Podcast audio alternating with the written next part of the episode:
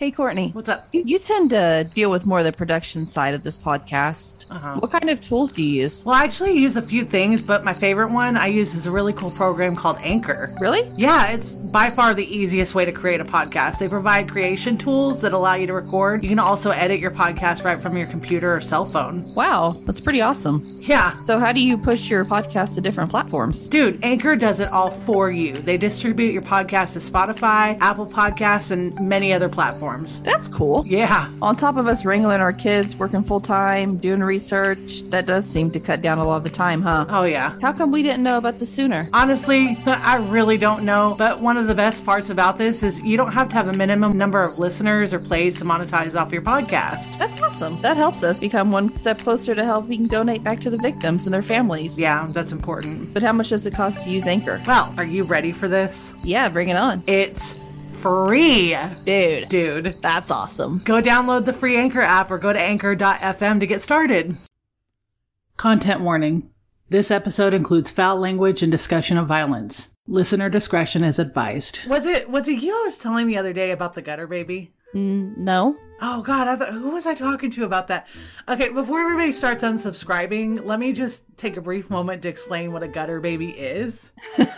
um, um, if you didn't actually look at Urban Dictionary for the definition, basically a gutter baby is somebody that's considered to be of low class. And the example that was used in that same entry, quote, look at all these gutter babies running around Walmart. So if you didn't know what a gutter baby is, now you know. Um, but this is a term that was used a lot back when I was like, I don't, I don't remember how old I was, but this was like 11 or 12 years ago. Um, and I don't think it would be considered very PC just based off of the rest of the definition that I did not read. But, uh, you know, I just wanted to explain it because when I saw what I saw on I 35, um, I was in a bit of shock. Um, no.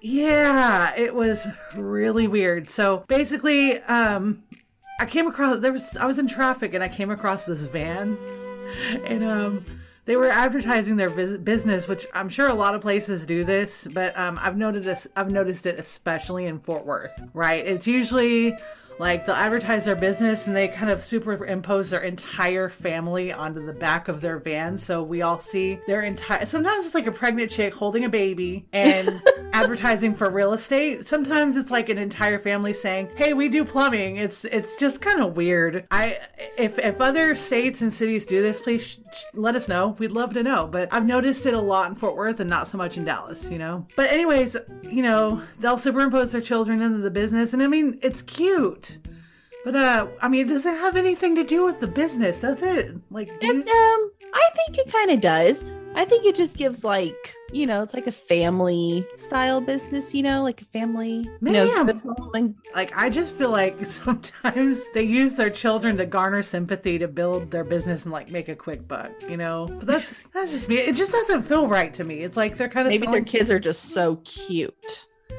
Well, okay, that's an argument that I'm willing to have for just a minute because a lot of people will say my kid is the cutest person in the world, and to an extent, that's true. You know, to to that parent, you know, I think Anna is the most adorable thing since sliced bread, but others may not agree.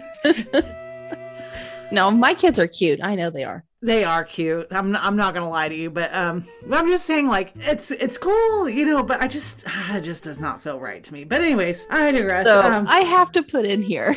go for it. My parents ran a business when I was growing up. Were you a picture on there? yes. Okay, and I will have to find it because I still ha- we, I was I wasn't like on the on the van or like the billboards or anything. They just had me on the grocery carts. Do you see me turning red? No, it's funny. So no, I kept one. Mm-hmm. I kept one. I have it Yeah. somewhere, and I'll Huh. have to take a picture and send it to you. Can we put it on, on the like, in the grocery stores, they used to have like the inserts like for advertising, like in the yes, cart. I remember that. Yeah. Yeah, so my face used to be in those. Okay, but you know what? This was back in what the '90s. Yes, Okay, I give your parents a pass. Okay, because it was cute though. Oh, I I bet. I mean, you're cute now. I bet you were like fucking adorable. But I gotta talk about this gutter baby. So, Let me hear it. oh my god. So this was for like an advertisement for like a gutter repairing place. Okay. um, I don't quite remember the name of it, the company. I think it was like Perfect Gut. Yeah, it was. It had to have been Perfect Gutters because I remember laughing about this. Um, they it was perfect gutters, but they did not have perfect um, what's the word uh, grammar. In fact, um.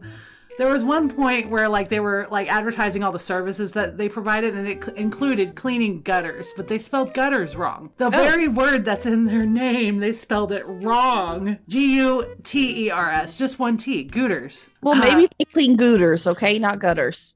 But but whenever but their business said gutters like the correct. I'm just saying this this wasn't even the weirdest part of it though. Weird part was that whoever owns this business, they had superimposed their small infant baby to where it looked like it was sitting on top of the gutter. Like you could tell that the original picture of the baby was originally laying down and being, you know, like cute or whatever, like for like a photo op or whatever. It was I don't know if I want to call it cute because they literally like made a gutter baby out of this situation. but I mean, I wish the best for this company, but I just feel like they should spring for better advertisement. I mean, I see a lot Maybe they sh- don't know what a gutter baby is. yeah. That's a possibility. Uh, perfect gutters. If you're listening, please go look up Urban Dictionary and go look at the definition for gutter baby. Uh, but anyways, um, pa- and I was telling you earlier, you know, I see a lot of weird shit on I-35. Um, my friend Christina, she listens to this podcast. Christina Frazier, if you're listening, I love you. Um, but yeah, um, she was she um had seen like this like thing on Facebook where it showed like a car had randomly lit on fire, and she was like, I remember you here talking about like 35 and just like totally going crazy about 35. So I thought I'd tag you in this, and I was like, yeah, you know, this this happened in another spot the other day. So I just thought it was funny that like people think of trauma when they think of me. Yeah. Um. Oh, and then another thing, like, um, so have you ever like, speaking of thirty-five, for some reason, because I feel like thirty-five is kind of like I don't know, a glitch in the matrix. Like, it's got to be all of it's got to be aliens. It's got to be aliens, right? It's aliens. That'd be aliens doing the construction since it's been it's been on construction since I was born. Yeah, but if it were aliens doing the construction, then this would have done, been done like last timeline. 1999, it would have been done. Yeah, for sure. It would have been the Y two, like the right Y two K. It would have been actual construction. It would have literally ended. Not like this is gonna be totally off topic, but did you hear about the highway that they're building in uh, Germany? Maybe I could be No. totally, but they're building like this highway to where when they're they're not. I don't know if they're building it yet, but they're trying to develop it to where when you're driving on it, it will Uh-huh. charge your car. So it's gonna be for like electric cars, Dude, right? what the? F- We're moving up. Well, we're not. It's No. us.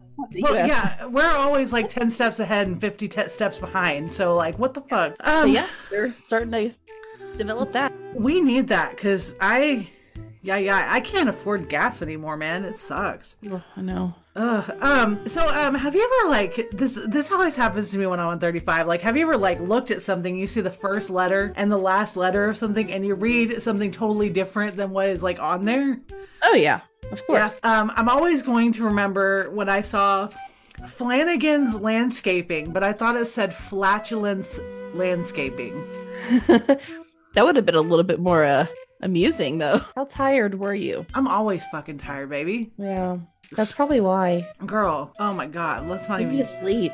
Oh yeah, I do. There was another time. Um, this actually recently happened. Um, there it was on the back of a semi, and it was like a cautionary sign, basically warning of flashing lights. And I don't remember quite what it said, but what I read was, "Lights out, bitch." what? And I was How did your mind get there? I don't know, but I just that's what I saw, and I was like, all I remember thinking was, well, that's ominous. I mean, we're already on 35, like cars just randomly pop on fire and stuff. And now you're threatening to kill me. Gee, thanks, thanks. You just need to stay off 35. I can't because it's like that's my only route to work. I bet you could find some back roads that'll just take you a couple hours longer. Yeah, so what what I could do is I could take 820 to 35. Oh, that's Um, even worse. one I'm not gonna ever forget. It's not even unique to 35. It's just about a school bus. But um, I was 16 and I was looking at the back of this bus, and you know they have this sign that says "Caution: Children may be uh, exiting," but I thought it said "Caution: Children may be exciting." And I remember 16 year old me thinking, "That bus is shifty." Do not get on that bus. I am so glad that my mama is taking me to school. You know what sign that always gets me? What? It's the one that says slow children crossing. Oh man, that's offensive. Amanda. I really think they should reword that because yeah. Like not even like I'm not being insensitive to anybody by No. any means, but my son read it the other day.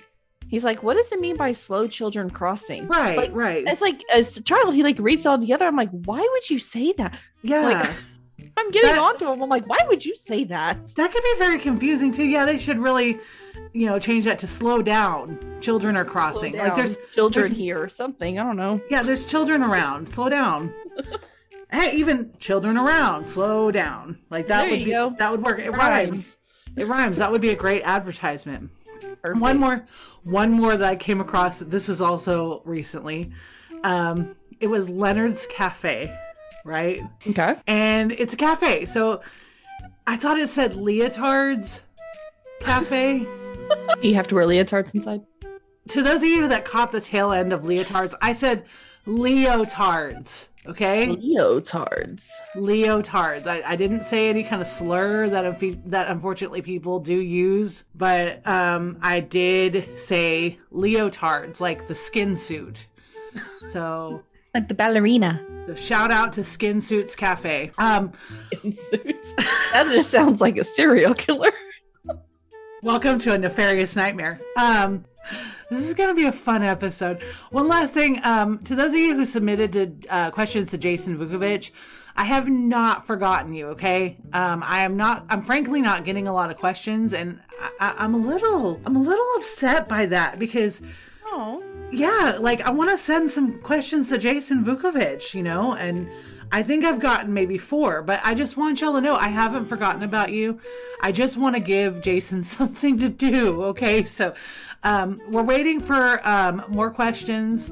Um, so if you have any questions for him, go ahead and shoot them on my way. You know, you can send them to a nefarious nightmare at gmail.com and just title the subject line questions for Jason V. I'll be happy to, to write him a letter and send him those questions. Um, again, I've only got four. I need like eight, 1800 more. So let's Yeah. And if anybody listening to this hasn't listened to episode one, yeah. go back and listen to episode one, and this will make a lot more sense. Yeah, it, well, arguably the quality isn't as great from that episode as it, as it has been currently, but it's still worth the listen because you know it's it's informational, you know. But um, anyway, all right, well that's that. Um, this episode's going to be slightly different. We're going to start out after the intro music with an installment of our second Tiny Terrors installment. And um, the other half, I'm going to discuss with you the Dyatlov Pass incident. Diet Love Lava. Ooh. Diet Love. Diet Love. Diet love. I don't want to do I don't like those. I don't want Diet Love. I no, I don't either. I'm I should. I'm Actually- married. I should want to love diets, It- but I know, don't. Diets are bad. Diets, diets are. I'm. s- I'm saying diet love. Like if people are saying to cut back on the love, I don't want to cut back on the love. I love you guys so much. I am. I am obese with love. So. No, no diet love. Anyways, this should be fun. Welcome to a hellish hike.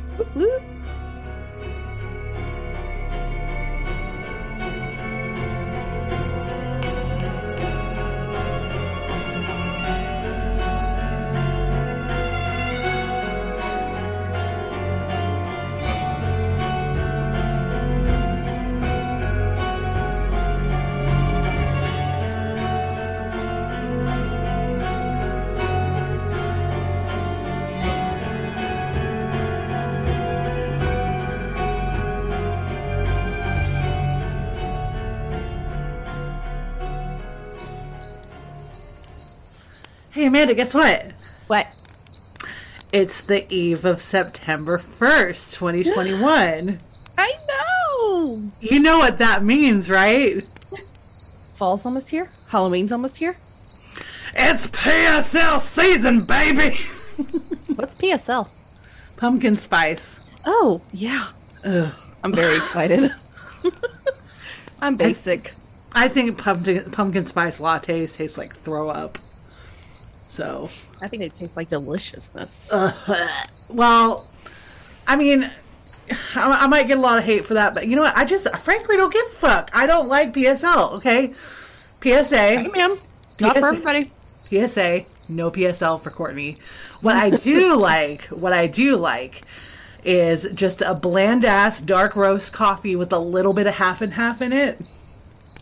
Or if I'm gonna get bougie and crazy, like if I'm feeling pretty, if I'm feeling like wild, you know, like party animal, you know, I'll get a peppermint white mocha. you know, peppermint white mocha is the shit.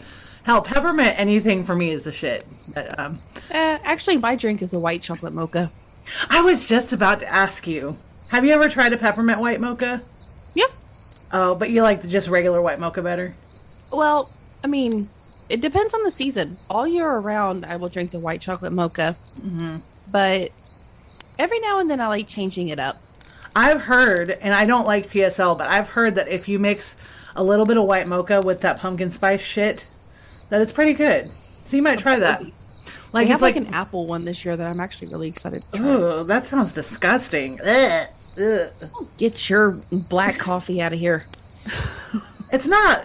It's it's a it's got a dash of half and half. Okay, so That's black coffee. I don't care. You put. You said no sugar. You said no sugar. well, I'm a I'm a real coffee drinker, so I can drink black coffee. Mm-hmm. I just don't enjoy it as much. I don't like straight up black coffee because every time I drink it, it just reminds me of whiskey, and I just I'm too old to party, man. I'm gonna be 39 in just a couple of months, man. I just my Mad Dog 2020 days are over. Yep. don't ask. Um, also Steel Reserve, but don't ask about that either. Um, but yeah, I wanted to um, kind of do something special for this Tiny Terrors installment. What we're gonna do is we're gonna do the Tiny Terrors first, and then we're and then Amanda and I are going to take a brief break. During that break, you're gonna hear some promos from some new podcasts that um, I recently discovered and I'm blown away by. Okay, Ooh. so yeah, I am so excited. I see some collaborations in the works in the future, so um, you know, stay tuned for that. Yeah, I'm so excited. But yeah, um, so you'll with this Tiny Terrors installment, you're gonna hear some background music, okay? So, um, I wanted to go ahead and just let y'all know that it's by um, a band called Twiztid, which, if any of you have ever listened to like the Insane Clown Posse, you'd know who Twiztid is. Tw- Twiztid is no longer a part of all of that, so it's fine. And um, but it's by Twiztid and Dani Filth of Cradle of Filth, and the song is called Neon Vamp. Um, I recently heard the song and I thought it was very fitting for the two young ladies that have their submissions for this installment. Um, I strongly recommend everybody go listen to that song. It is so dope. I I cannot get enough of it. You know, um, and for the record, I'm just I'm not considering myself a juggalo or anything. I don't have anything against juggalos. I used to be one. I'm just not one. to say anymore.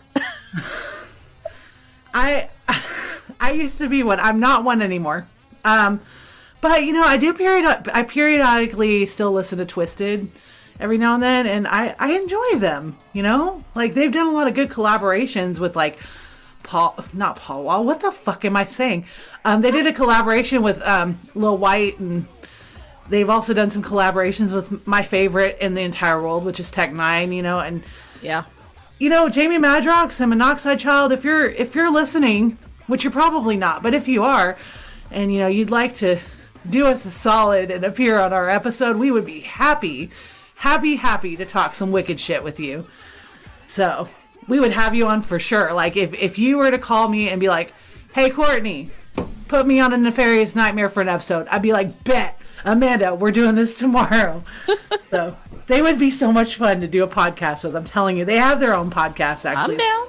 Yeah, they have their own podcast. It's uh, shit. Why am I not remembering it? But um, if you look on like Facebook or whatever, and you see, if you type in like Twiztid, which is T W I Z T I D, and then podcast, you'll find it. So they they like to shoot the shit. So, all right. So with that, I'm gonna go ahead and start with this one. This one is from Stacey Thompson. Okay. Um, Okay. it's in the realm of paranormal, but it more describes an ability to sense when bad things happen. Um, I've known Stacey for a very long time. She and I actually used to go to junior high together and a little bit of high school. And I mean, we ran that place. we would we would go up and down the halls in our goth gear and just sing "Bow down before the one you serve." But you know, "Head Like a Hole" by Nine Inch Nails. You know. So Stacey, thank you for submitting your story. Here goes, and I'm quoting it. This is what she says. All right. Okay, so a little background on me. My name is Stacey and I was born and raised in Dallas, Texas. I now live in Reno, Nevada. I first met Courtney in middle school when we were about 13, I believe. Take a moment to correct me if I'm wrong there, dear. You weren't wrong. We were 13. Oh, no, I was 14 because I, I didn't pass that year. um, we were practically best friends from hello, though we sort of lost touch with each other for a long time. Through no fault, no real fault of anyone's. Um, these things do happen after all. We fairly recently connected, and I love her just as much as I always have. So, in support of Courtney and Amanda's podcast, I decided to submit my own experience experiences. That's pretty much all I got from my extremely lacking in detail background. Hey, you know what? It's fine. Um, people are going to get to know how you are throughout this entire podcast. I betcha. Um, I've always had this ability to walk into a space and know if there are spirits inside. I have also lived in a haunted house. But none of those stories are exactly exciting. I might write them up and submit them later. Please do. Please do. But for now, I want to tell you all about the reason I somewhat jokingly refer to myself as a banshee. Okay. All right. I watch it. I watch Teen Wolf, so I'm very familiar with banshees. Same. I don't watch Teen Wolf, but I am familiar with banshees. I was about to say you don't watch Teen Wolf. a cryptid is a cryptid is a cryptid. Okay. Um, I have this ability to know when someone is going to die, be badly injured, or at least be in some potentially deadly situation. It's rarely super specific.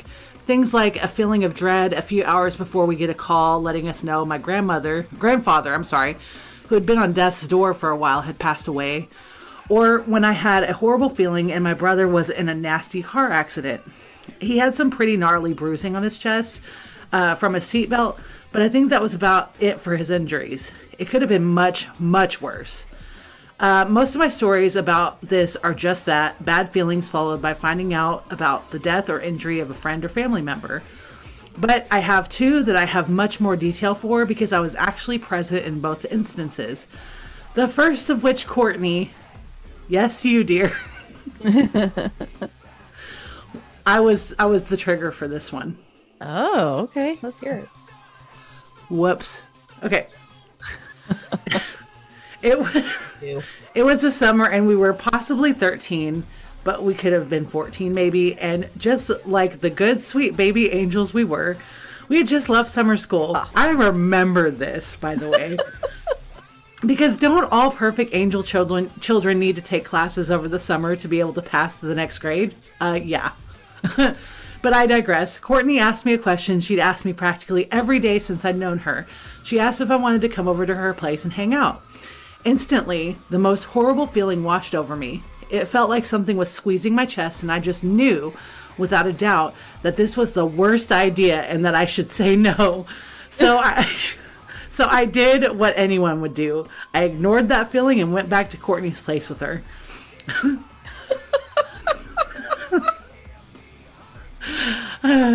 Direction. I don't remember what we did that day, but it was probably our usual, you know, what every perfect angel child does. Get our hair wet, blast nine inch nails, and headbang in the living room. Okay, so to be fair, we actually did a lot more of that to Korn. Life is Peachy. course. Life is Peachy, and, and you know the the self title. I think, it, yeah, we did that. Um, but we did get our hair wet. Like we would get buckets, we would dip our hair into these buckets and just start like swinging our wet hair all over the place. And I'm really Oh. surprised that my mom's paintings weren't ruined. Like we were. I was were, about to say, as a parent, I would have whooped you. dude. Literally, listen, we moved out of that apartment and I thought that it was a good idea before we moved out because I'd just gotten a black light that um, I was going to write all these weird cryptic sayings all over my room with this um, highlighter pen, and you wouldn't see it unless you had the black light on it. And it was really cool, but I don't think that the people that ran that place thought it was very cool. Your mom didn't get her security deposit back, did she? I'm sure she did not. But okay, back to the story. The feeling of dread never fully went away, and it came back with a vengeance when I was was time for me to go home. As I rode my bike home, I had my head on a swivel the whole time, which is probably the only thing that saved me. I swear, this car came out of absolutely nowhere. There wasn't any kind of blind spot.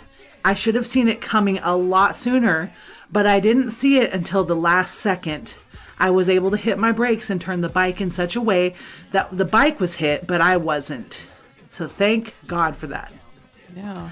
If I'd been mindlessly riding my bike home on autopilot like I usually did, I'd have been hit dead on and probably would have gone flying. I wasn't wearing a helmet either. It would have been very, very bad, but I was left with a couple of small bruises and scrapes. My bike didn't make it though. Poor thing was absolutely wrecked. My mom, my mom was understandably freaked out when I came home and told her what had happened.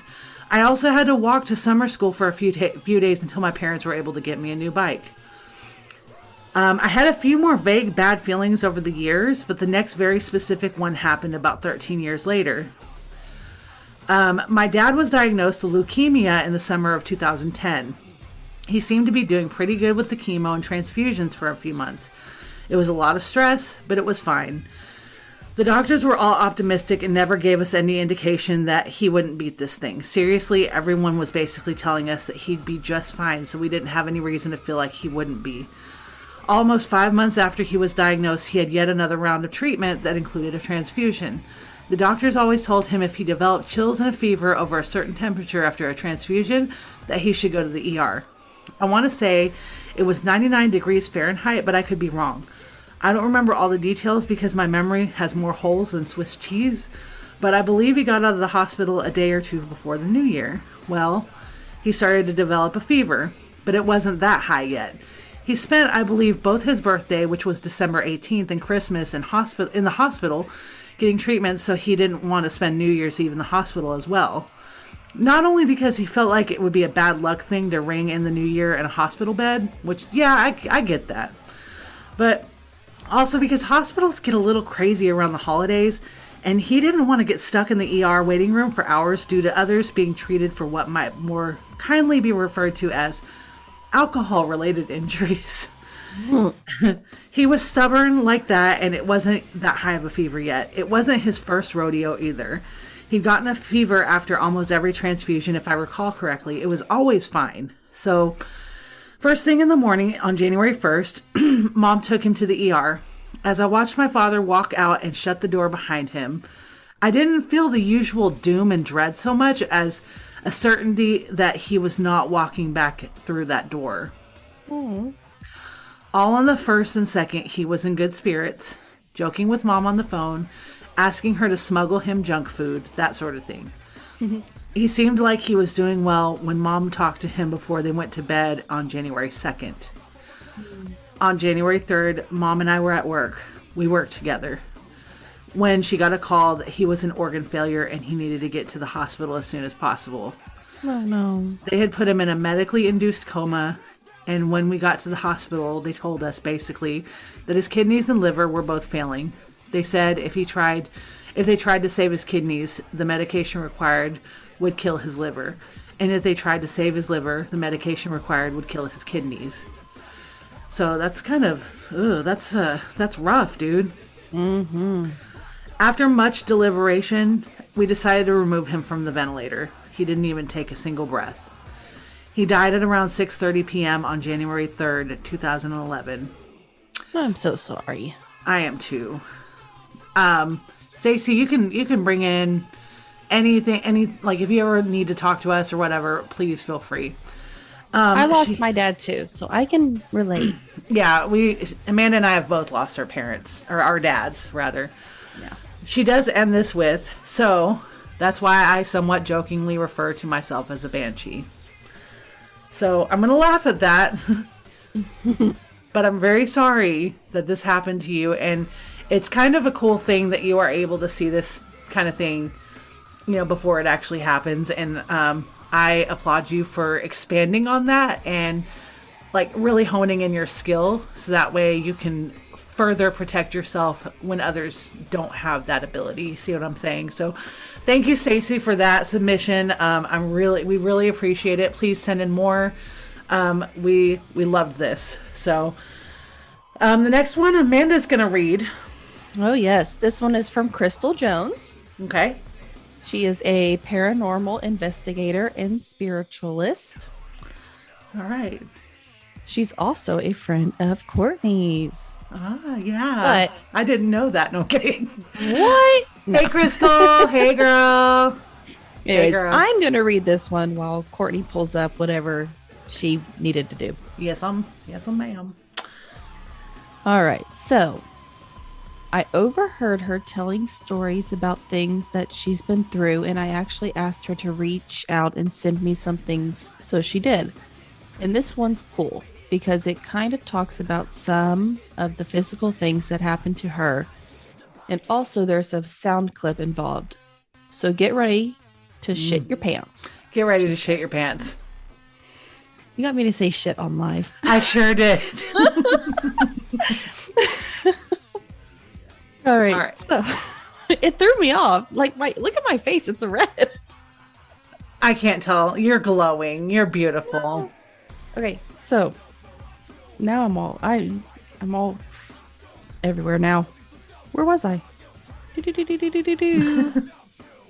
Seriously, I'm just looking for the word shit. I can't even find it. oh, I found it. Okay. All right. So she says you can shout out, I don't mind. So here we go. Hi, Crystal Jones. Hey. Hey, girl. Hey. Hey, girl. Hey. right. so the first one is a private residence, and while they were walking my team through and telling us about their experiences, I started pouring down sweat and ran to the bathroom to puke. While I was in there, one of my team members ran outside to barf because I was in the bathroom. When I came out, the teammate said she felt a burning on her side and she had a couple of small scratches. And then my whole back lit up, and they pulled my shirt up and all the way down my back and under my bra strap, I was scratched. Ooh. I have that. I have that picture. I'm gonna put that picture on Instagram for everybody. Ooh. Yeah. So that will be on the gram. The gram. The Grammy. hip. Gra- We're cool. on Tickle. It's. We're gonna put it on Tickle Talk. Ticky tack. Tickle Talk. So she says, I have an EVP where the lady was that was with us heard the same, the same, the name Veronica on the ov- Ovilus. Uh huh. You said it right. It doesn't sound right when it came out of my mouth. and she was saying, Veronica. Who said Veronica? Then you hear a breathy voice say, I did. It was on my recorder, which was sitting on my knee. I didn't know it was caught until I was reviewing evidence later. Okay. So y'all ready to? You ready to hear this? I'm gonna do my best because I don't have like I can't take it off of my Facebook Messenger. But here you go. Veronica? This is Veronica. Did you hear it? I heard it. I hear it. Veronica? Who said Veronica? And then I heard, I did. Like it sounded like a little girl. Ah. Okay, Crystal. Give me the hibbity jibbities. So check this out real quick. I was I've told um, Amanda about this before. I'm I feel like I might have mentioned this in the Baker uh, hotel episode. I don't remember. Um, a lot of shit's happened since like three weeks ago, but Really? Uh, it's been a year. Um, anyways, but my friend Pascal, who I've mentioned in that Baker Hotel episode, she actually went to a graveyard, and they got um, a recording, and they were all talking, and you you don't hear anything initially when you have the headphones on. You just hear they're all talking. You hear the traffic start to pick up, everybody's saying their goodbyes, and and as they're leaving, if you were to pull the headphone away from your ear at just the right way, you hear a lady go, "Glad you could come." When Mackie and I heard that shit, like I, oh my god, Like, I was just like, No, thank you. no, it was like I. Oh God, I don't like to reuse this phrase, but I literally did almost nope the fuck out. But no, I I hate that phrase. Um, Just say poop yourself. I almost pooped myself. I almost shat my pants. Okay, like I. I had tears in my eyes, and my goosebumps were literally like I had goosebumps on my eyeballs. Like it was crazy. Like my hairs were raised up on my tongue. It was some scary fucking shit. Okay, So- see now all I can see is hair a hairy tongue, and it's Ugh. grossing me out. That's actually a medical condition too. Oh. So anyway, um, Crystal, girl, thank you. And she does go on to say in the in the Facebook message that she sent me that you know we really need to get together. She's got so many experiences to share with us, and and dude, I fucking I agree. Like that, she's a paranormal investigator. She's Come a on sometime. She's Let a her come on spiritualist. You know, she. I've overheard her talking about so so much shit. You know, she's a coworker, and she's just always been a very interesting and very kind person. So, um, girl, you, I am so glad that you are sitting around this campfire with us. Thank you so much. Mm-hmm. right, so hang on one second because I have a lot of notes, um, and I'm trying to like go through it because you know I'm not a I'm not a perfect person. I'm not a perfect person. I told you it was going to be a party, but where did it go? Did I lose it? I lost it. Uh, okay. So Stacey is our second ever Tiny Terror uh, uh, submission, and Crystal is our third. Um, our first one was read by Amanda's in a Broken Baker, and it happened to an anonymous listener. So, anonymous listener for the first one, you are awesome. So, we still hmm. thank you and love you. And if you have any more, please send those in. In fact, if any of you have any tiny terrors to submit, please submit those to a nefarious nightmare at gmail.com with the subject line a tiny terror. And do not be shy about length. Make sure to let us know if you'd like to be anonymous or not, or if you really want us to shout you out. Like if you're like, hey, shout me out like a motherfucker. Like we are totally down. We will do what you want. It is your story, it is the shit that has happened to you, so we're gonna make it yours. Um, you know, but yeah, and if names need to be changed or, or whatnot, let us know. Gracias. Uh, Amanda and I are going to break here for a bit. We're going to listen to some promos from some new podcasts. And then I'm going to come back and dive into the Diet Lova Lova. Woo woo. Yeah. Hi, it's Christina, and Kristen from the, Real Real, Crime, Crime Podcast. Have you ever been curious about the real estate side of true crime? What happens to houses after someone dies in them? How dangerous is it really to be in real estate? Where did your favorite serial killer grow up? Well, we, have the show for you.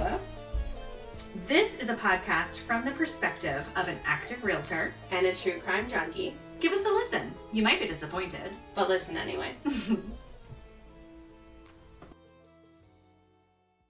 The song used in the following promo is called Audio Realm by Pariah.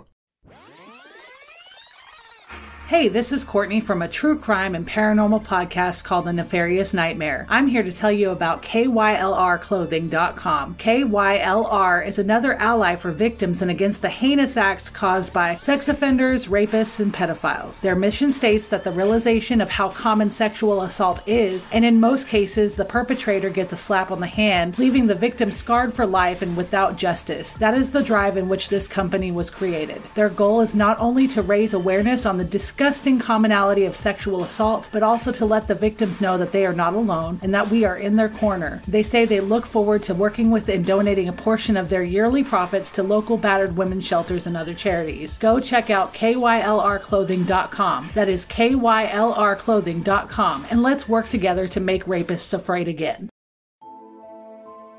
I'm LaRue, And I'm Randolph. and this is Cults, Cults, Cults. Randolph and I have had tumultuous lives growing up in an extreme religion. So now we are coping in the only way we know how. by starting a podcast about it. This is a show all about our favorite cults, from the ones we would have rather joined to the ones everyone probably should avoid. Along the way, we will be talking to survivors of various cults, telling super fun anecdotes about extreme religion, and even brainstorming some ideas for our own cults in the future. We are also going to tell you what we've been following from week to week with a cult like obsession. It could be a TV show, some celebrity drama, or our favorite TikToks. Please help us make light of our traumatic past. So be sure to tune in to Cults, Cults, Cults wherever you listen to podcasts. See you in hell.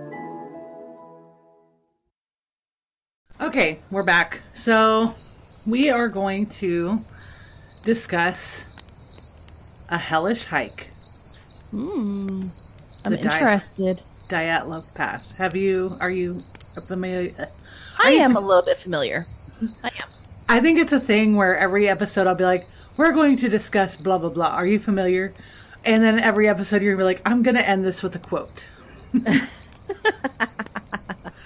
You know me, I love my quotes. Hey, you know what? I've you you have inspired me, so I have quotes too. So Do you? So I don't even have to look up a quote.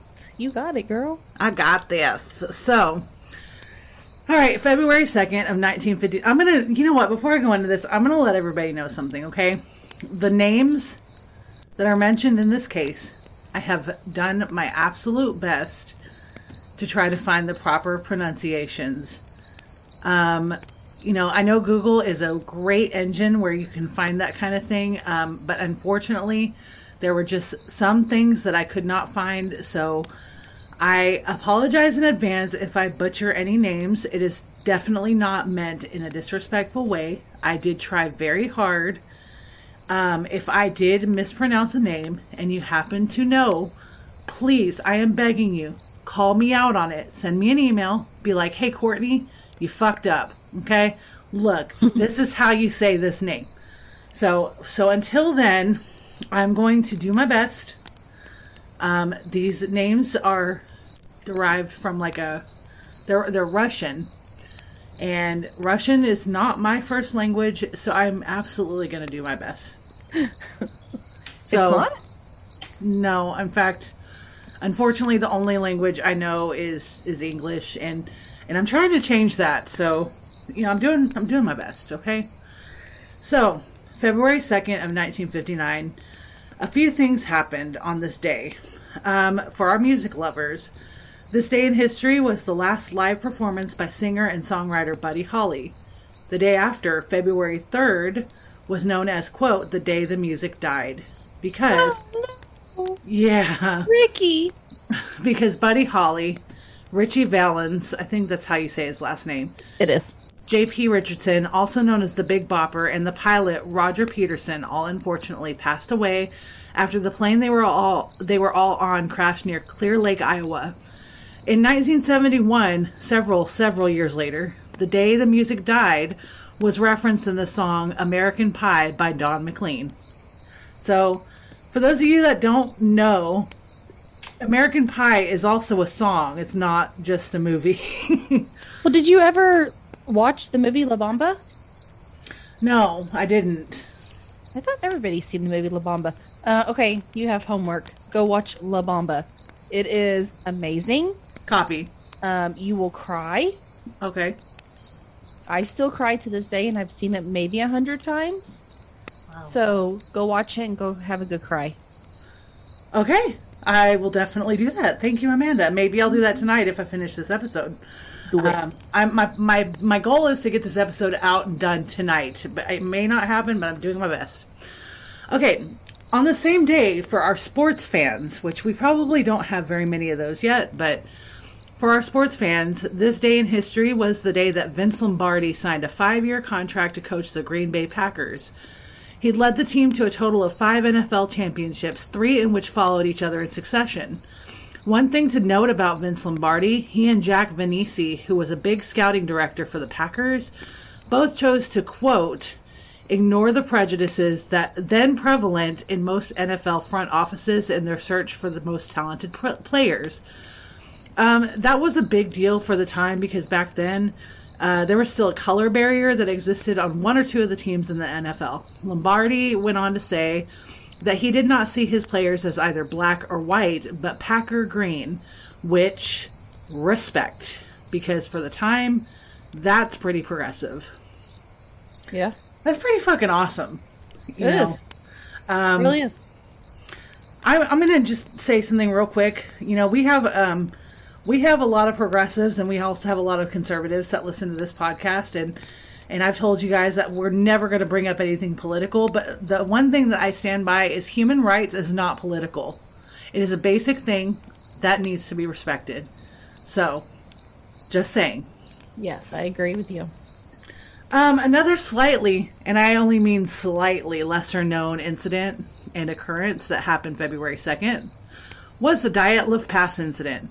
Now, when I say slightly, I mean like it was very, it wasn't very well known until recently. Um, it's a mystery. Even to this day, it's still a mystery, although it's somewhat kind of concluded. And I'm about to get into that. Um, the Dyatlov Pass incident was a grueling and conspiracy theory riddled and absolutely horrifying mystery. And, you know, as you told me, you were familiar. Mm-hmm. Um, the Dyatlov Pass was also known as Devil's Pass. And this was named after one of the students that actually went on and led this hike. His name was Igor Dyatlov. So you're going to hear a lot more of him. Because he led the hike, you know. Um, originally, it was called, quote, the Mountain of the Dead by an indigenous people called the Mansi people, which someone would think of that as a warning, but in their defense, we have a Hell's Gate and Devil's Island near Possum Kingdom here in Texas, and that has not stopped anyone, numerous people, including myself, from driving through it. Have you ever been to Possum Kingdom? Nope. Oh, well, I know of it, but no. yeah, we definitely we definitely stopped in front of Hell's Gate. I think it was either Hell's Gate or Devil's Island, but we stopped in front of it, and I remember thinking, "Oh wow, this is nothing to call home about." But anyway, there's a lot of things in Texas that are literally nothing to call home about. I definitely want to get out of the state, so I would like to live in Alaska where it's cold, or I'll even take Seattle. That's fine. Um, so there's Ural Mountain.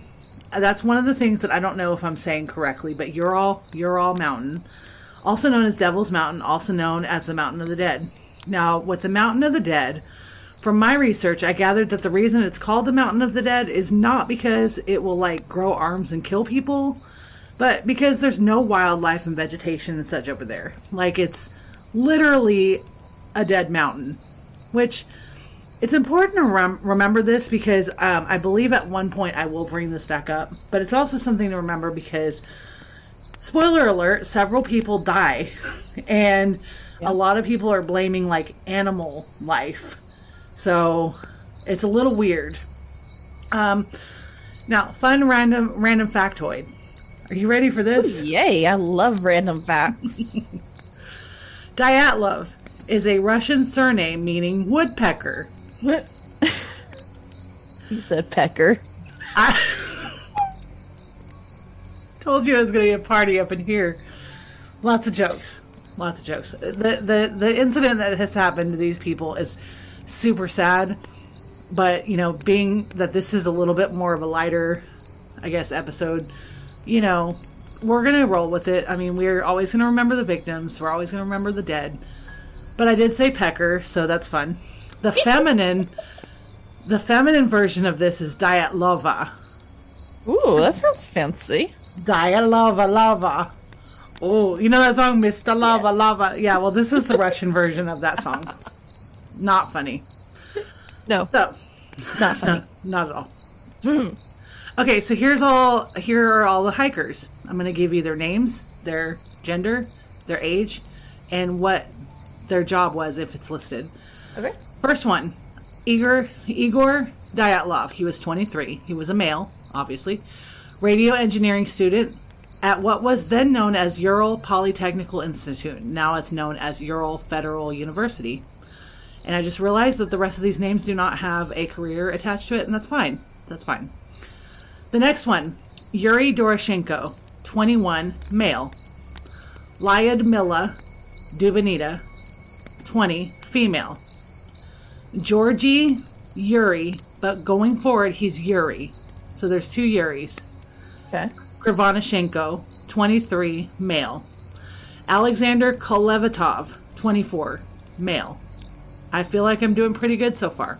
You're. I feel like you're. Zaneta Komogorova, Komogorova, 22, female. Rustem Slobodin, 23, male. Nikolai Thibeaux Dash Brignolle, 23, male. Semyon Zolotaryov, 38, male. Yuri Yudin, so that's three Yuris, Okay. 21, male. Okay, so that's a total of 1, 2, 3, 4, 5, 6, 7, 8, 9, 10, 11. 11 people. Okay? Okay. Okay, what started them on this trek to this place? Uh, this was a working vacation. They all were experienced grade two hikers with ski tour experience. They were looking to complete this expedition and be awarded a grade three certification, which at the time was the highest experience grade you could get. This certification required skilled hikers to be able to traverse 190 miles or 300 kilometers. This route was approved by a division of the Sverd. Okay, oh gosh, oh gosh, I'm sorry, guys. Sverdlovsk Committee of Physical Culture and Sport, also known as the Sverdlovsk City Route Commission. This group of hikers were approved January 8th, 1959, to go on this trek. On January 23rd that year, each hiker was handed a route book, which basically mapped out and planned out their route and the course of the trail. This, oh God, the the Sverdlovsk Committee of Physical Culture and Sports listed approval for 11 people. Semyon Zolotaryov was originally supposed to trek with the, the Sogrin Expedition Group, which was another group handed similar difficulty, and they all left the same day as soon as they were given the route book. Basically, they're like, Here's your book. Get out of here. I mean, I like Yeah. it. I like you. the accent. thank you. I don't really do accents very good. Yeah, I do. That was that was pretty Russian. Thank you. At the time, it was forecast to be a Category 3 in February, which would be the most difficult time to trek. The goal was to reach Otorin Mountain, which was a mountain about six files. Six files? What the fuck? Six. I'm thinking of forensic files, you guys. It's the true crime in me. Six miles, okay, north from where the incident had occurred.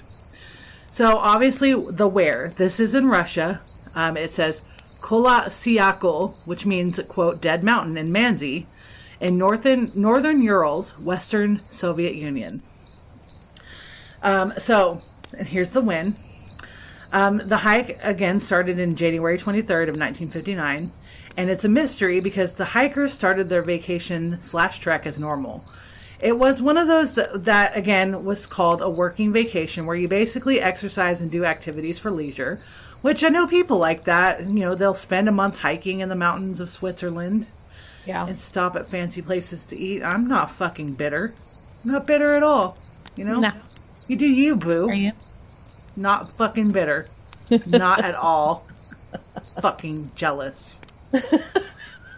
Kim Not bitter Georgia. at all. I don't I don't hear any bitterness. I'm calling you out, Kim and Georgia. I'm jealous. I love y'all, but I'm jealous. Hey, Amanda, What a what what is your idea of a vacation? Are we talking about like realistic vacation or like dream vacation? Fuck it, both. Do both, Ooh, okay. Mm. Realistic vacation. right? My husband surprises me with a hotel room Okay. for just me by myself. Oh wow. And just like room service, movies, in bed, alone, quiet, for just one night. You know, That that sounds fucking amazing. That's doesn't it? that's a realistic. What's the dream one? Oh, dream one Is is the same thing? no. My dream one. I really want to go to Austria. Mmm. That sounds fun. You guys, I'm sorry I'm taking a gulp of coffee. I know that mouth sounds are gross. Get over it. It's coffee. All It's, it's like 11 o'clock. 10.23. Sorry, I was close. My mom's mom was from Austria. Oh, yeah? Yes, and I know I still have some family over there that I've never gotten to meet that probably doesn't even know I'm alive. But um yeah, I would love to go to Austria. Plus my nanny, my mom's mom, she wanted her ashes spread Aw, in Austria. that's cool. So I would love to be able to go over there one day and bring her over there with me. That's fucking. Okay, you remember how we were talking about manifesting our dreams? mm-hmm. and that we are going forward. You and I are going to follow the secret and manifest our fucking dreams. To all of our listeners, you are welcome to manifest your dreams with us. No, we are not inviting you to join a cult. We are just saying if you can dream it, you can literally achieve it. So, my manifestation for you, Amanda, is that you are going to fucking Austria. I can't hand it to you like Oprah, but we're gonna, we're gonna, we're getting there. We're getting there. What are you good for if you can't just hand me a, a vacation to Austria? You get an Austria. You get an Austria. You get an everybody. Not a vacation, you just get the country. You will get an Austria. Okay. And plus, I really do want to go over there and spin around in circles on top of the mountain with my arms spread, like the sound of music. right. I just kind of, I mean, What is your dream vacation? man. Okay, well, here's the thing. I'm, I'm, I'm not knocking people who have those kind of vacations, like the working vacations. Like I kind of, I can see that. That would be kind of cool to be able to hike and go to fancy restaurants. Kim in Georgia. Um, I would love that. I would love that. Um, I, I do understand that physical activity can bring on an amazing endorphin rush. My mm-hmm. personal idea of a vacation would be a two year long nap in my own bed because I fucking I need that. Okay, I mean I'd opt for a nap in like Ireland or Rome. But I mean, I'd be too busy sleeping to see anything. So I mean, I'd waste no money except just sleep in my own bed. I mean, fuck it. That would be my dream and realistic, but more so of a dream vacation, is to be able to just sleep. I just want some fucking sleep. Hey, there's nothing wrong with that. Anybody would like to fund my sleeping vacation? my PayPal is okay. Anyway. Help me quit my Well, if you did that, then how would we have this amazing podcast? Well, then I would be well rested and the quality would go up by tens of millions. Anyway, okay, back to back to it. Um, according to a LEMMiNO, I think that's what it's called, video I watched on this case um, on YouTube, the group alternated between modes of transportation over the next few days. They went from bus to horse and sleigh to truck, and eventually they proceeded on foot. Okay. January 28th, Yuri Yudin started feeling sickly. Um, some sources say that he had like sciatica, but um, he hung back while the remaining group of nine hikers continued on with their expedition. Um, I'll include all the photos I can get on this case. Um, trigger warning, real quick some of the photos are of their dead bodies. Um, hopefully, Instagram will go ahead and give you the option to cover it, but I'm just going to let y'all know right now we are putting those up there. Okay. Um, I think it's a good science, ex- like a scientific explanation as to what's been going on, and helps to solve the mystery, like to be able to be aware of that. So, It's nothing too graphic. I mean, it's not. uh, uh, I mean, I've seen it. I guess maybe I've just seen a lot more graphic. It's not. I mean, some people might not look at a turkey baster the same way like me. Others might just be like, oh, well, you know, I'm going to do Thanksgiving this year and I'm going to forget about the Papin sisters, you know? So one person's graphic is going to be another person's playground. And yeah, Yeah. so they're pretty graphic. Like, there's. There's some stuff that you know you'll kind of see, you know, and that's fine. I'm just I'm just warning y'all ahead of time. It's, they're gonna be there. Um, and I have to say, um, looking at the the before photos, Um, it's a group of younger adults looking super stoked to be there.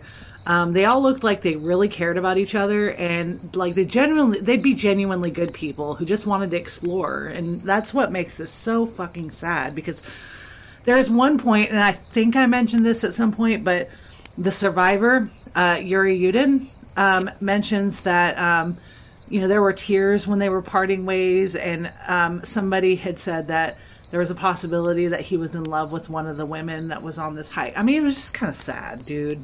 Oh. So, so they continue on. They're making sure to document as much as they possibly can. They were really good at this. Like they had shit tons of journal entries, which is where the three quotes at the very end will come from. Um, after all, they're you know they're hiking in unknown territory with a little bit of a reputation based off of the name itself, and uh, they're making diary and journal entries as well as using cameras. Um, a lot of the entries that were preserved suggested nothing out of the ordinary. Basically, it's just your mundane. It's snowing a whole fucking lot. Look at all this snow. Sure, I'm glad I brought all of those extra clothes.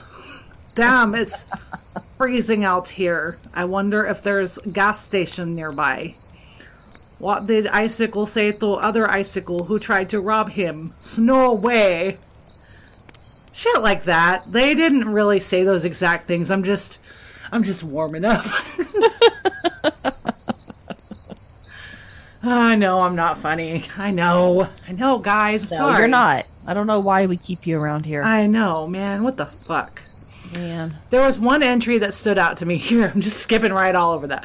There was one entry that's. oh, God. Jump it. There was one entry that stood out to me. Um, I don't have it word for word, but basically they were remarking that some drunk dude was complaining about them pickpocketing him, and um, they said that the police were on the scene again. It's not really relevant to the case, except that I kind of want to humanize them a bit because I don't know about you, Amanda, but like sometimes whenever I hear about these cases, they're talking about the body is dumped. They Yeah. dumped the body. And I'm just like, these were humans. They had a life, they had a family, they had friends.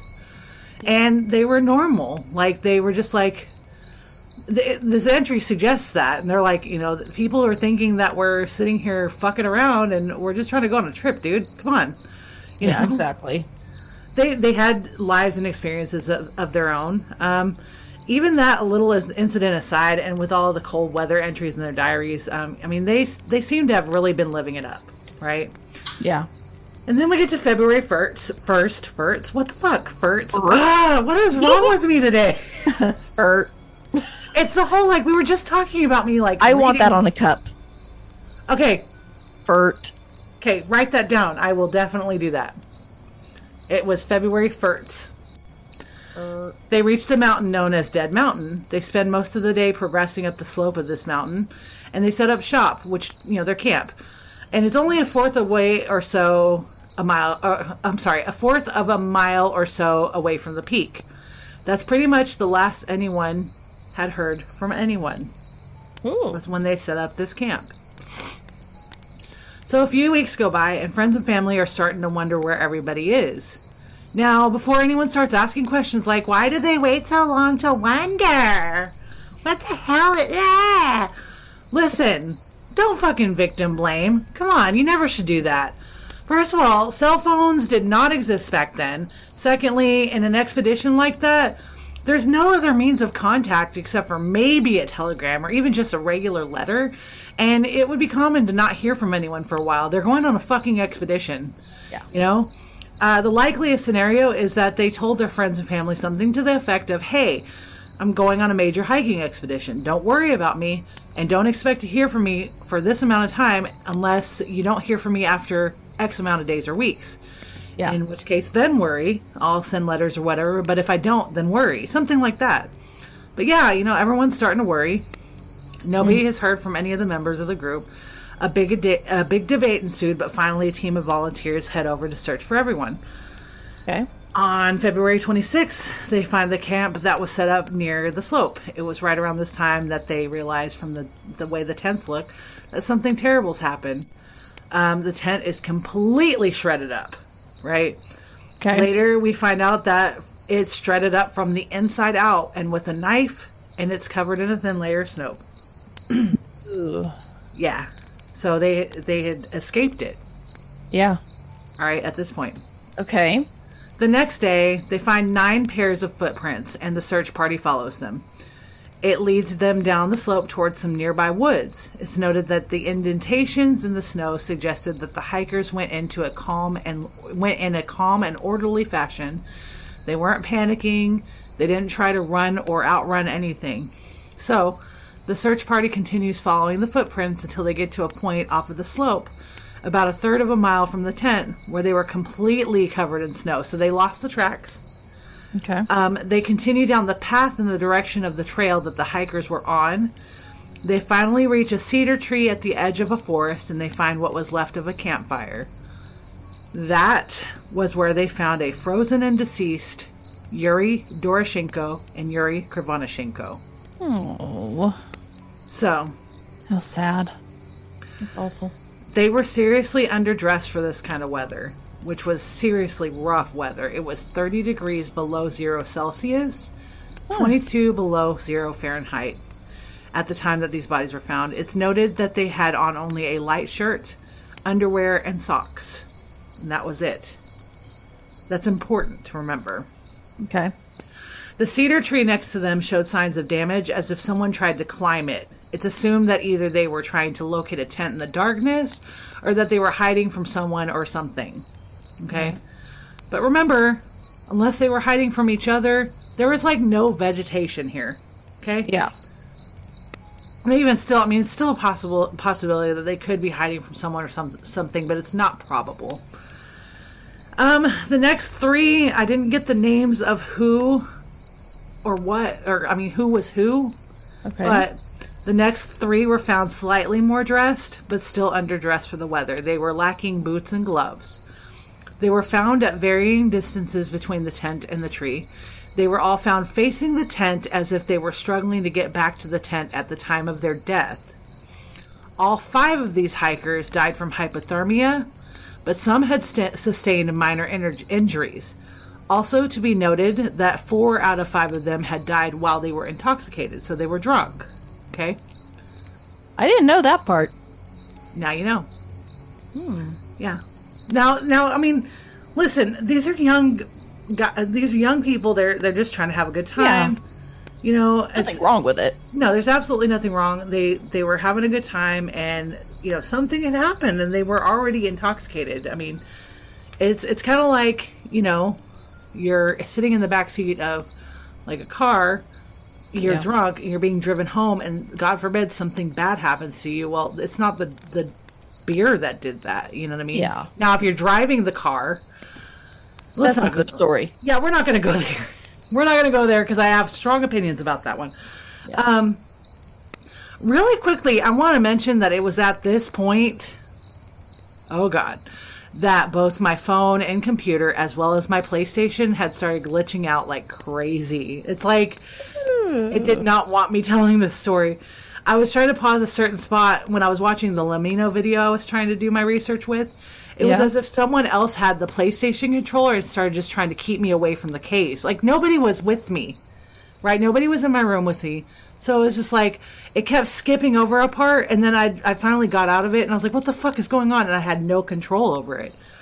Um normally I would just kind of like bypass that, but it was it kind of gave me this really weird gut feeling. Yeah. So Are you a banshee? Um, Stacey, am I a banshee? I think banshees can know other banshees. So We're banshees together. Banshees together. Okay.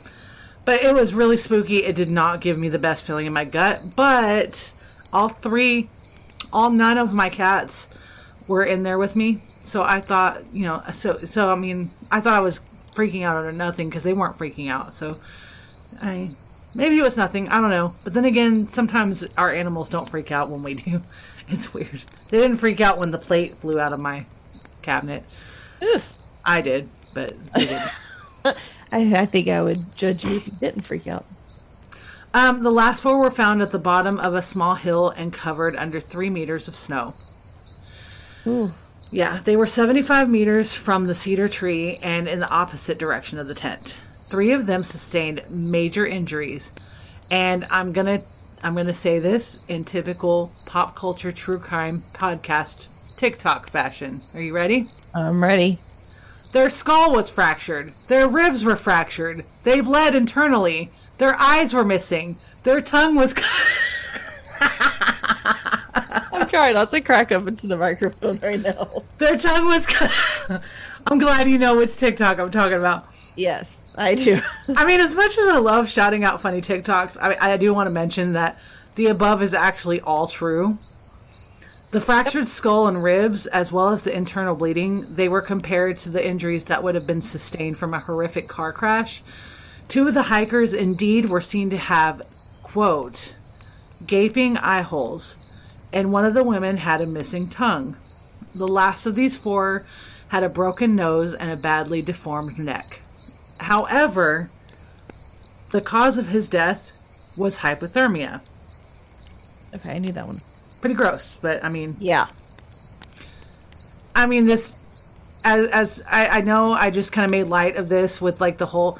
I want everybody to know that I'm actually making fun of people who take true crime lightly. So, if that came off insensitive, I apologize. That wasn't my intention.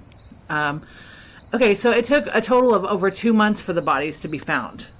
Okay. Uh, three articles of clothing. sad. Yeah, it's fucking sad. It's fucking sad because they were like, they they were all like pretty much scattered over like a major piece of land, I pretty much hidden under snow. You Yeah. know, and and I mean it's like they they went on this trip. They were really wanting to have their good time. They wanted to get their grade three certification. They I mean they had like hopes and aspirations and shit and. And then this happens, and to this day, we don't really exactly know what happened. We have a better idea, but we don't Yeah. know, you know? Yeah. Okay, so after they found all the bodies, they they found that three articles of clothing were later found to be abnormally radioactive. Okay, that did get explained away.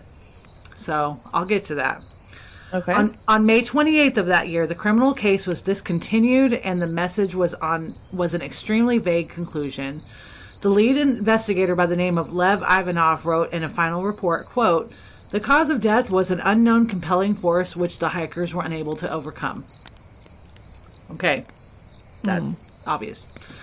A Yeah. few explored theories now come to play, starting with the tongue. All right, so we're gonna we're gonna go conspiracy style here. You ready? Mm-hmm. A. Okay. Okay.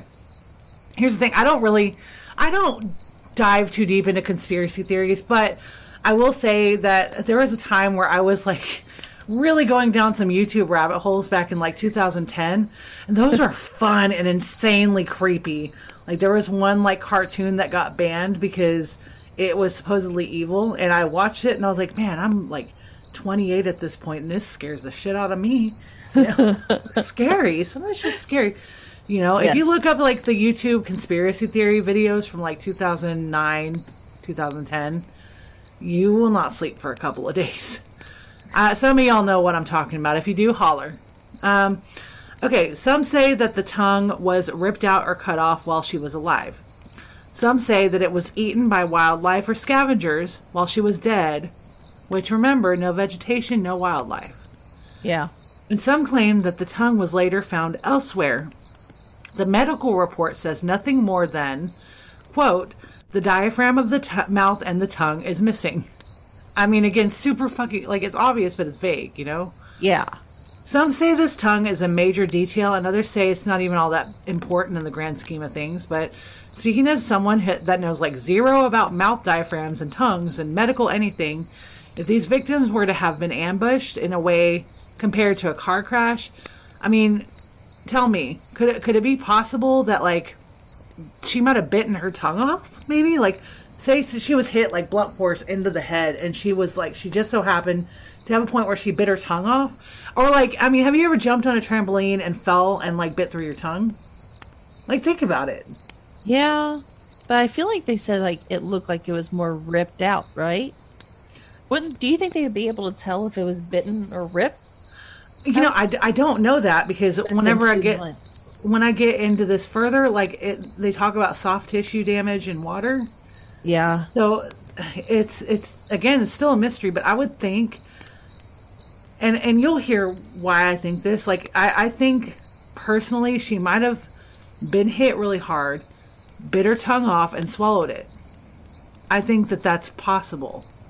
It's always a possibility. I mean, I mean, if that sounds if that sounds really stupid, I apologize, but but you'll hear why that that might be a good theory. Okay. okay. Um, as far as as far as the eyes, medical report quoted gaping orbits. The eyeballs are absent. Again, vague. We know. We know. There's no eyes. Okay. Um. So there's an explanation given in the medical report by B.A. Vazraz Haidyani. Okay. Quote, soft tissue injuries to the head or post mortem changes, putrefac- putrefaction and decomposition to Dubinina's corpse. So that was Dubinina that ended up missing her tongue, um, which was recently exposed to water prior to detection. So basically, the tongue and eyes were soft tissue. He's saying that the bodies were underneath snow, and although frozen, they were still exposed to water that, and that these pieces of soft tissue decomposed under the melting snow. So if you have decomposition happening, then it's just so it, it, it could be a possibility that some of the flesh was starting to wither away a little bit. So like if you were to cut with a straight serrated knife and when it first like cuts through it's straight, but then over time maybe it just kind of rots away in different spots, making it look a little bit more jagged. Does that make Yeah. sense? Yeah, it does. So, um, some theorists bring up this is another reason why it supports my little theory somewhat. Some theorists bring, bring up that she had blood in her stomach and also claim that her tongue was cut or ripped out prior to her death. They put these two together, but it's not entirely true. The relevant part of the forensic exam says, quote, the stomach contained up to 100 cubic centimeters of a dark red slimy mass. So it's most likely food mixed with blood, but the missing tongue can't necessarily be du- deduced from that. No, it can't, but what if she swallowed her tongue and it's swimming in some of the blood? You know? Your stomach is like acidy, Yeah, exactly. so Um, and not to mention, I mean, nobody knows how much blood was in her stomach, but there was blood because she was already suffering suffering from massive internal bleeding. So, Yeah. again, we don't we don't know. Now, the radioactive clothing. Three separate articles of clothing found on two of the bodies were abnormally radioactive. Weird, right?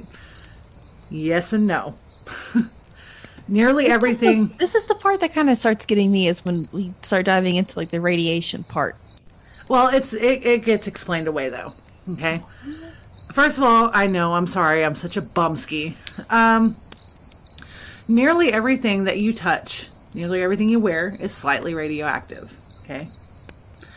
Not I me. mean, you're not radioactive. Okay. I am. I'm I'm radioactive. Um, um, diving deeper, a study shows that under normal circumstances, an area of uh, 150 square centimeters must not contain more than 5,000 dpm or disintegrations per minute. Only three articles of clothing met or exceeded that limit one at 5,000, one at 5,600, and one at 9,900 dpm. Um, the only explanation given that report is that, quote, the clothes were contaminated as radioactive dust fell from the atmosphere, or the clothes were susceptible to contamination when in contact with radioactive substances. Basically, they don't know how the clothing were contaminated, but it's not exactly unrealistic to believe it's a result of natural processes. Um, but another explanation says that Alexander Kolev- Kolevatov used to work at a facility, facility developing nuclear materials, and Yuri Krivonishenko previously worked for a top secret plutonium production plant for nuc- nuclear weapons. These three articles of clothing did belong to Kolevatov and Krivonishenko, so realistically, case closed on the radioactivity. Sorry. Go away. Go away. I'm s Shoot. The next one UFO sightings. Yes. That's my second favorite one. Um, I like this one. I really, really, really want to believe this. Unfortunately, I don't. This is the one I believe. Um, I'm sorry. Well, wait. Around the time the hikers disappeared, several sources claimed to have seen UFOs. They had looked at like orbs of light moving across night sky from anywhere between a few seconds to up to five minutes or so. These UFOs were seen by a few different hiking groups and three soldiers. Some witnesses claimed that the Mansi people, as well as a group of geologists, claimed to have observed fireballs in the sky around the same time that the incident had occurred. One hiking group claimed to have been have seen the UFO during the incident. Others claimed it was either right before or right after. This claim is difficult to prove. So, while it's a popular theory, it's also easily one of the least reliable. Um, now, one of the last pho- photos taken by one of the hikers' cameras shows an orb taken in the middle of the night. That can be easily explained away. Um, as a lot of people who see orbs and things like that in certain like paranormal photos, they always explain it away as light reflecting off of something. It also could be a piece of space debris, a piece of a rocket, a meteor, or it could be a UFO. There wasn't even evidence of footprints or a crash site, nothing that would have landed near the hikers, so there's not enough evidence to unfortunately prove this theory that I so badly want to believe. They could have hovered. Oh, I. This. It's aliens. I'm sorry. we're just, we're just gonna say it's aliens, okay? It's aliens. All right, that's the end of our episode. No, I'm kidding. Um, it's said that none of this is surprising. There was a lot of aerial activity that that happened back then because all of this is during both the Cold War and the space race. Okay. Okay. So, so the theories that have been explored are Bigfoot, aliens, Russian nuclear testing, KGB cover up, avalanche. And then one theory that I almost didn't want to mention at all, but I will real quick. It's and it's pretty ridiculous to me personally, okay? I'm not arguing that these theories aren't valid and that people believing these things aren't valid, but personally I do not see this one as an actual thing. Some people mention that they think a Yeti was involved in this. Why is that so crazy? I don't believe in Yetis, dude. I just don't. Um, I don't believe it to be true because, from what I've read and heard, if a Yeti were to exist, they would be considered pretty docile. Okay? Um, some people claim it to be a very dangerous animal, while others claim that if you scratch behind its nearly invisible ears, that it will basically submit to you. Like a puppy. so, I mean, I would take the risk and be like, if it was a Yeti, I would probably go up to this Yeti like a dumbass and, and pet it. And if it eats me, well, then that's my own fucking thing, you know? Put it between its ears. We'll just we'll just go with it. I mean, if it eats me, I'll just be like, you know what? I totally just put myself It's here. what it is. It is what it is. I mean, at, least, it was. I mean, At least it was a critical death. Yeti. At least it was a Yeti and not something stupid like a heart attack. You know, Yeah, I mean, heart attacks are not stupid. for me, I think that being eaten by a Yeti would be at least an interesting way to go. I mean, at least I gave back. it was hungry. I provided it food. God bless you, Yeti. well, we gotta eat. Everyone's gotta eat, even the Yetis. Okay, We just went way off. Nah, nah. So, so, you know, I, I've said it once, and I'm to say it again. We're a different kind of true crime podcast. You know, we're our own breed. One of a We don't. We don't get invited to the super bougie popular parties. We're we're us. We're Amanda and Courtney, and we're too bougie for your bougie ass party. So We want to be cool. we're cooler. So, you know, we we do things different. If you want to hang out with us, great. But I'm not going to sit there and beg beg others to let me hang out with them unless I really really like them. We're so cool. You should be begging to hang out with us. I'm not that cool. Just saying. I have a I mean, I'm sitting here in my little janky made studio with blankets on the walls to help me muffle my voice and my yoga ball that I used to give birth with. Just chilling. You should do the podcast while you're on the yoga ball. No. It's impossible. No. I don't know if Colts Colts Colts is listening right now, but I just wanted to remind Colts Colts Colts that um, I'm holding that alien, that stuffed alien, right now.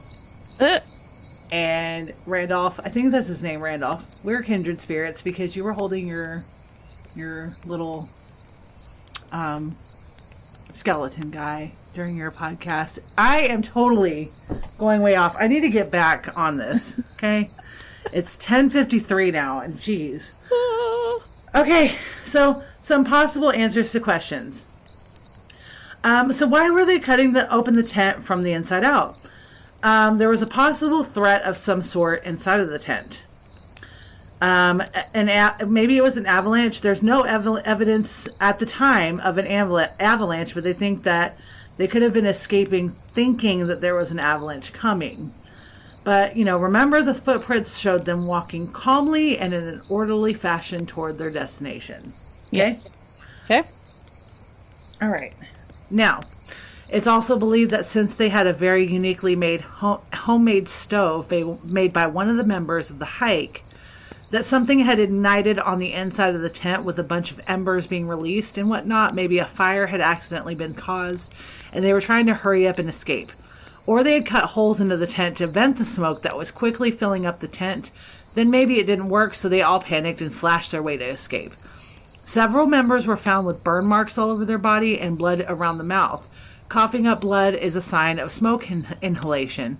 And also, there's a photo of one of the hikers with a jacket that's obviously been burned. Okay? So, maybe from the proposed stove incident, maybe the sparks from the stove ignited the jacket.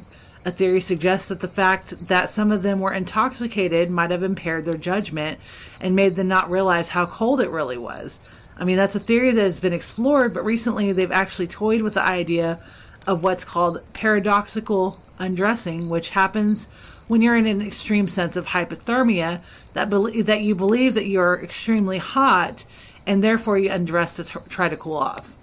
So it kind of goes back from like, we're cold, let's turn the stove on, oh my gosh, you know, but then to, oh my gosh, we are so hot because it's freezing out here. You know what I mean? Yeah. Yeah. So, at, at one point, they noticed that there are several pieces of clothes that are put back on to other members that didn't belong to them. So that's where like the paradoxical undressing comes from. I'm sorry, my my Zoom is doing something really weird. Um, so there's that, and then and it's believed that they were all like in an extreme state of hypothermia that they all started undressing, and that's why some of the clothes were found to be like lacking. So Well, I mean, they could have. They. I mean, I'm sure they didn't all just die at one time. no, they didn't. So, I mean, the being dressed in others' clothes, I could see because I'm sure the ones who were still alive were trying to maybe care for the others at one point. Oh yeah, I definitely agree with that one. So, Now I'm about to bring you down. why? why stop doing that? I'm sorry.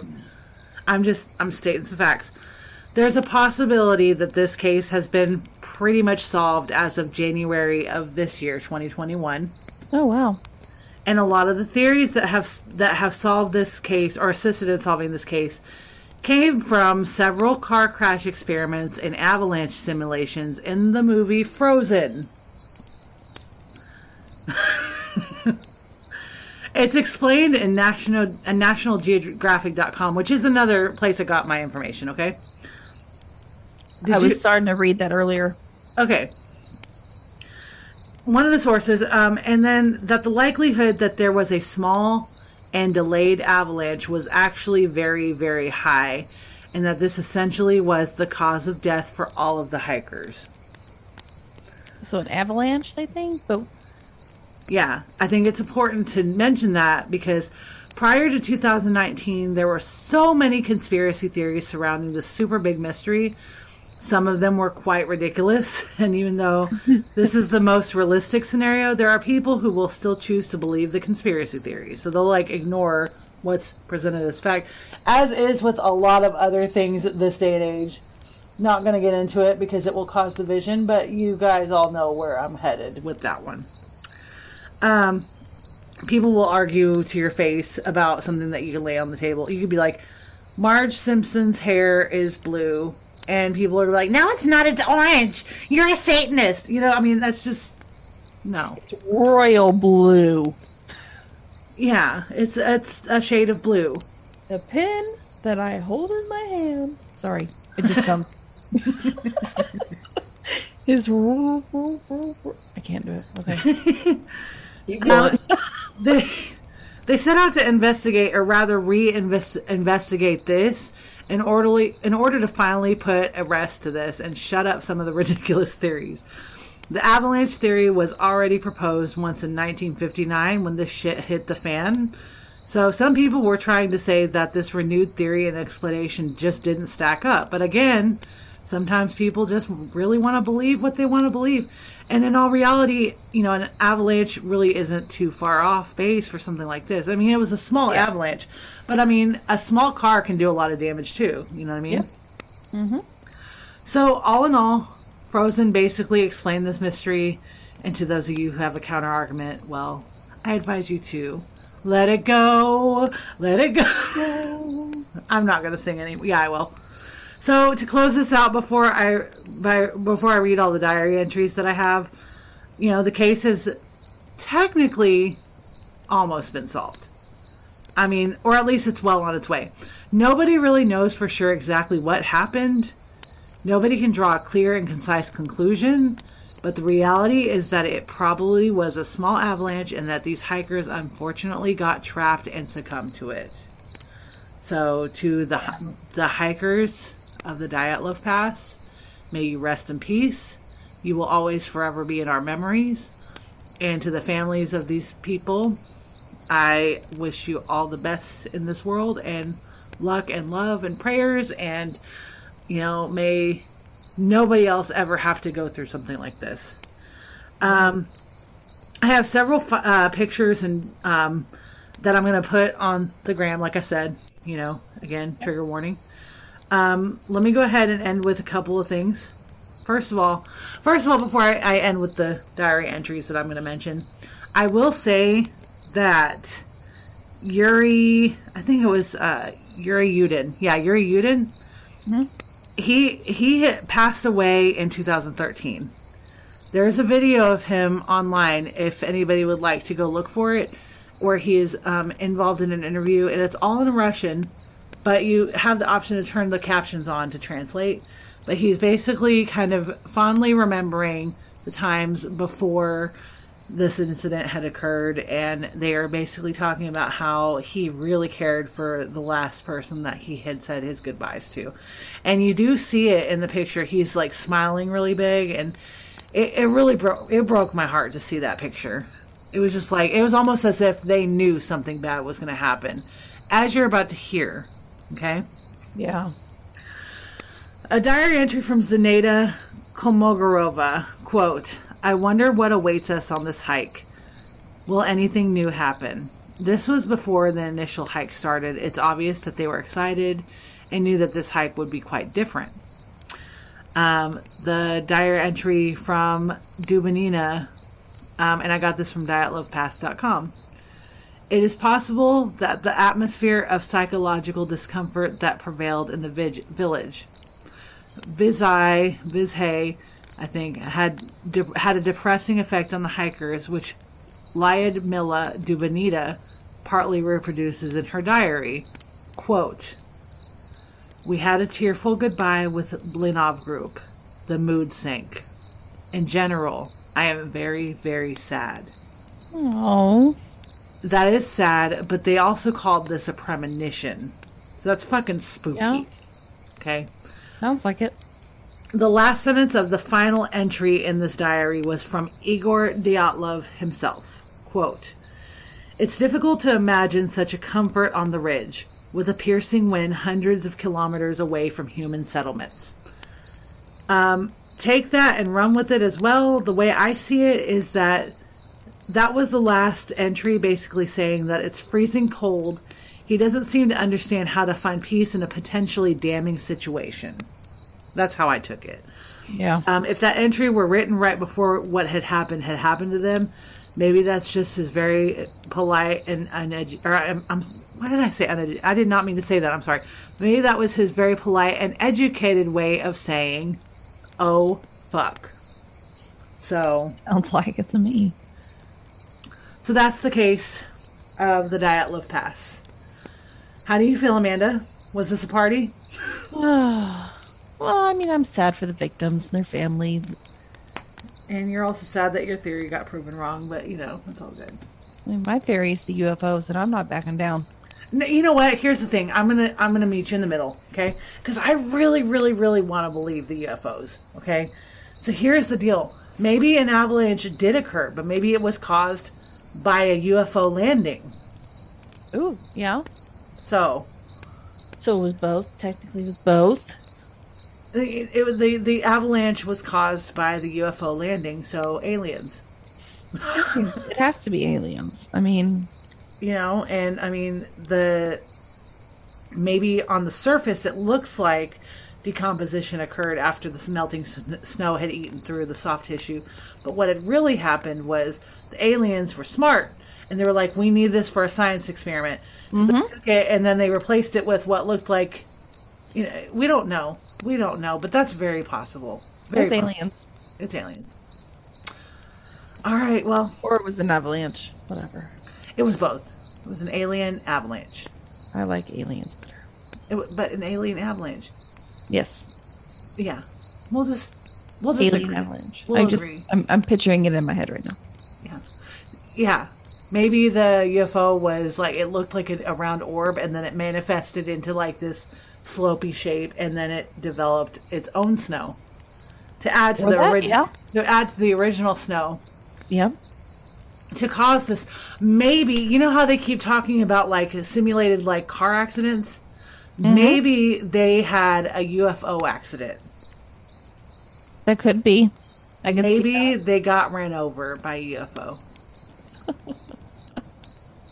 I'm trying to keep a straight face here. I want to believe in the UFO. Now, if I'm thinking, thinking, it's probably just an avalanche, and I get it. i'm going to But I would like to think that it was a UFO. i'm going to be strong here because a lot of times when people will like overly agree with people then that just shows that they are weak and i do not want to appear as weak so what i'm going to say is i too wish that it was a ufo but mm-hmm. I am definitely leaning on the side of science and saying it could have been a UFO, but it's probably an avalanche. Or it could have been a UFO that caused an avalanche. That's two cases now that it's it's been a suspected UFO. Yeah. The Gloria Ramirez case was also, remember? I kind of wonder if Gloria Ramirez is up there hanging out with the Dyatlov hikers. yeah. And Could be. Could be. oh man, that that would be a party. Like it would real. be. Be a nice I party. can I can imagine like the Dyatlov people. They would be like, "Bro, so like we ran into this fucking yeti, and Gloria's like, bet I had Manila covered particles in my fucking blood." That would be a party, man. I'm and I'm not even. I'm being serious. Like, I think hope about I'm it. invited. Same, dude. When we die, can we hang out with y'all? Anyway, um, do we have any news before we close out? No, I think I'm good. No. Um, everybody keep Amanda in your thoughts. She's still dealing with plumbing shit. Um, yeah, So much stuff.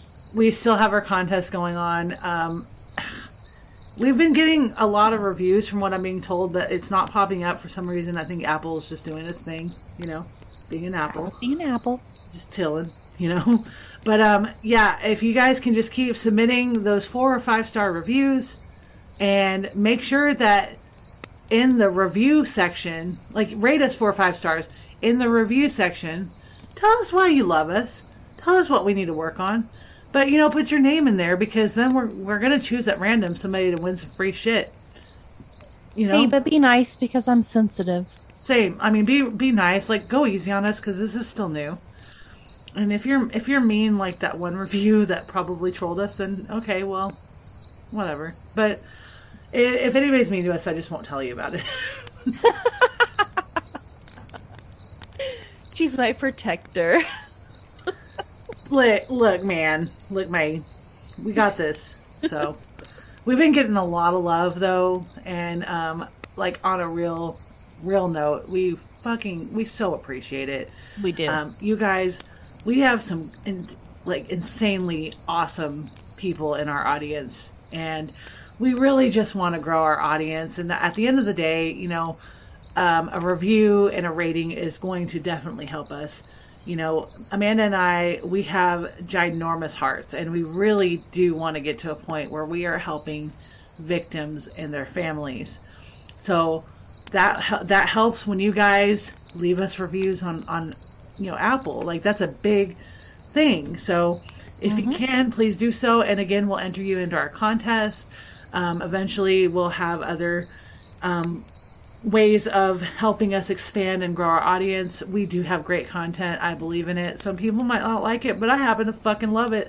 I'm having a lot of fun with it, and we're gonna keep going and going and going like the the nefarious bunny. So yeah, that's it.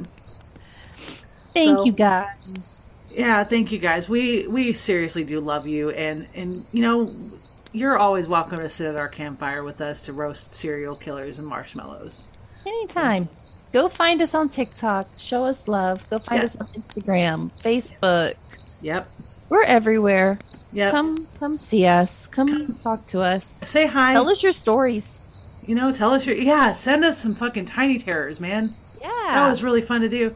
All right, well, you know, with that, uh, don't don't be a dick.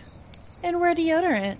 Yeah, wear some deodorant, especially if you're gonna go hiking or you know when you're trying to predict death or when you're going on a ghost hunting expedition. Put it on. Get it on there good. Wear the Under deodorant, especially yeah, under your boobs, under your ass cheeks, you know. So, okay, guys, much love and goodbye. Bye. Signing off. Oh. Thank you so much for listening to A Nefarious Nightmare. Music used in this podcast was created by Ghost Stories Incorporated. You can find their music on bandcamp.com. We do have social media. You can follow us at our Facebook page at A Nefarious Nightmare, or you can follow our Instagram, Nefarious Nightmare Pod. If you have any stories of paranormal instances that have happened to you or ideas for true crime, please email us at a nefarious nightmare at gmail.com. Thank you very much and take care.